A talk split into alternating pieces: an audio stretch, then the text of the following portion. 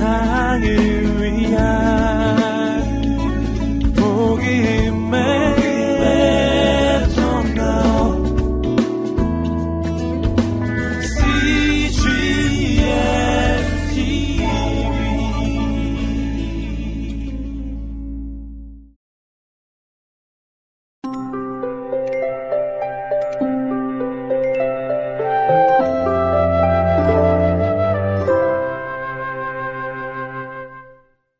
(75일) 누가복음 (18장) 말씀입니다. 28. 바디메오 누가복음 18장 여리고 성으로 가는 길가에 거지 한 명이 앉아 있었단다. 바디메오라는 사람으로 장님이었지. 바디메오는 앞을 전혀 볼 수 없었기 때문에 일을 할 수가 없었고 돈도 벌 수 없었지. 그래서 바디메오는 구걸을 했단다. 길가에 앉아 지나가는 사람들에게 도와달라고 했어.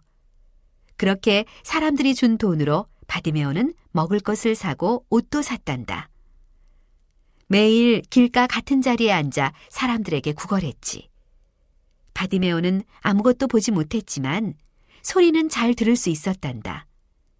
최근에는 사람들이 예수님에 대해서 이야기하는 것을 많이 들었어. 어떤 사람들은 예수님을 선지자라고 말하기도 했지.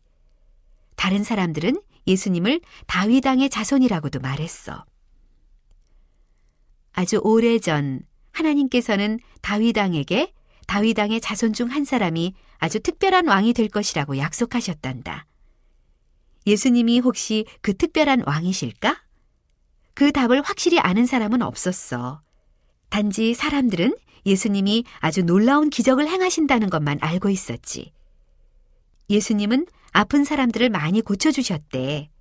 게다가 죽은 지 나흘이나 지난 나사로를 다시 살려주시기도 하셨대. 사람들의 말을 들으며 바디메오는 이런 생각을 했단다.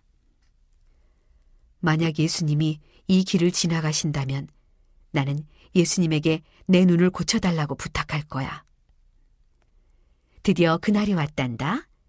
예수님이 그 길을 지나가시게 되셨어. 길거리는 사람들로 소란스러웠지. 모두들 예수님을 보고 싶어 했어. 그런 중요한 순간에 바디메오에게 돈을 주려는 사람은 아무도 없었어. 예수님이 이 근처에 오셨나요? 그렇다면 나를 제발 예수님에게 데려다 주세요. 바디메오는 사람들에게 부탁했단다. 하지만 그 말에 대꾸하는 사람도 아무도 없었어. 모두 바쁘게 바디메오 옆을 지나갈 뿐이었지. 길 옆에 앉아 있는 바디메오의 말에 주의를 기울이는 사람은 아무도 없었어. 예수님 옆에 갈 수 있는 방법이 없을까? 조금 후 예수님이 이 길을 지나가 버리시면 모든 것이 끝나고 말아. 아무도 나를 도와주지 않는다면 나 스스로라도 뭔가 시도해야 해. 이런 생각을 한 바디메오는 아주 큰 목소리로 소리치기 시작했단다. 다윗의 자손 예수님, 저를 불쌍히 여겨주십시오. 아니, 그 고함 좀 멈출 수 없어요? 아, 시끄러워. 곁에 있던 사람들이 화를 내며 말했단다. 예수님은 당신에게 관심이 없어요. 당신을 봐줄 시간이 없다고요. 하지만 바디메오는 그 말에는 신경 쓰지 않고 더 큰 목소리로 소리쳤단다. 다윗의 자손 예수님, 저를 불쌍히 여겨주십시오. 예수님이 바디메오의 그 고함을 들으셨을까? 물론이지. 예수님은 바디메오의 소리를 들으셨어. 자리에 멈춰 서신 예수님이 말씀하셨단다. 바디메오를 이리로 데려오시오. 예수님의 말씀 한마디에 사람들은 갑자기 바디메오에게 친절해졌어. 예수님이 당신을 오라고 하셔요. 하면서 바디메오의 손을 잡고 예수님에게 데려다 주었단다. 바디메오, 당신에게 무엇을 해주면 좋겠소? 예수님이 따뜻한 목소리로 물으셨단다. 바디메오는 아주 공손하게 대답했지. 주님, 제 눈을 고쳐주셔서 볼 수 있게 해주십시오. 내가 당신 눈을 고쳐줄 수 있다는 것을 믿소? 예수님이 다시 물으셨지. 아무것도 볼 수 없는 당신의 눈을 내가 고쳐줄 수 있다고 당신이 믿기 때문에 당신의 눈을 고쳐주겠소. 눈을 떠보시오. 그러자 무슨 일이 일어났을까? 갑자기 바디메오가 볼 수 있게 되었단다?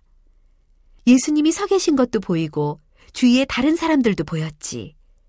파란 하늘도 보이고 나무들도 볼 수 있었어. 바디메오가 예수님에게 얼마나 감사했는지, 그리고 얼마나 행복했는지. 예수님, 고맙습니다.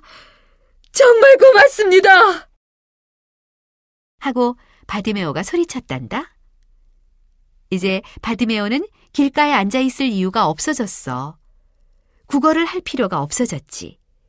일을 해서 돈을 벌 수 있게 되었으니까. 하지만 바디메오는 당분간 예수님과 함께 있고 싶었단다. 예수님을 따라 여리고 성으로 가 함께 길을 걷는 것은 정말 기분 좋은 일이었지. 게다가 예수님은 아주 멋진 이야기도 해주셨어. 예수님과 함께 걸어가는 사람은 바디메오뿐만이 아니었단다. 사람들이 길에 가득했어. 온 성이 사람으로 북적댔지. 대부분의 사람은 예루살렘으로 가고 있었단다. 몇 주가 지나면 6월절 명절이야. 6월절을 지내고자 많은 사람이 예루살렘으로 가고 있었지. 사람들은 예수님도 6월절을 지내러 예루살렘으로 가셨으면 하고 바랐단다. 그리고 하나 더 바라는 것이 있었는데 무엇인지 아니? 그래. 사람들은 예수님이 왕이 되시기를 원했어. 지금 이스라엘의 왕 헤로드 왕은 다른 나라 사람이야. 이스라엘 출신이 아니란다? 이스라엘 사람들은 헤로드 왕을 좋아하지 않았어.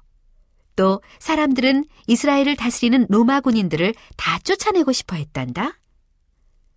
만약 예수님이 도와주신다면 헤로드 왕이나 로마 군인들을 쫓아내는 것쯤은 식은 죽 먹기일 거야. 예수님은 모든 일을 하실 수 있으시잖아. 그래, 사람들은 벌써 계획을 다 짜놓았단다. 예수님이 왕이 되셔서 예루살렘에 있는 멋진 왕궁에서 사시는 거야. 그렇게 된다면 오래전 다윗 왕이 이스라엘의 왕이던 때처럼 이스라엘이 좋아질 것 같았어. 사람들의 생각이 이루어질까? 예수님이 로마 군인들과 싸움을 하실까? 그리고 왕이 되실까? 아니란다.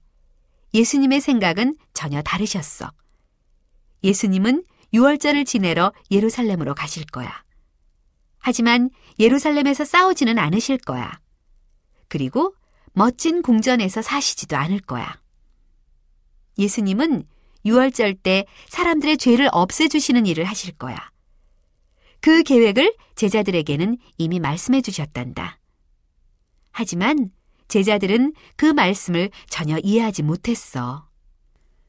물론 이해하기 무척 어려운 말씀이긴 하지만 말이야. 온 세상을 위해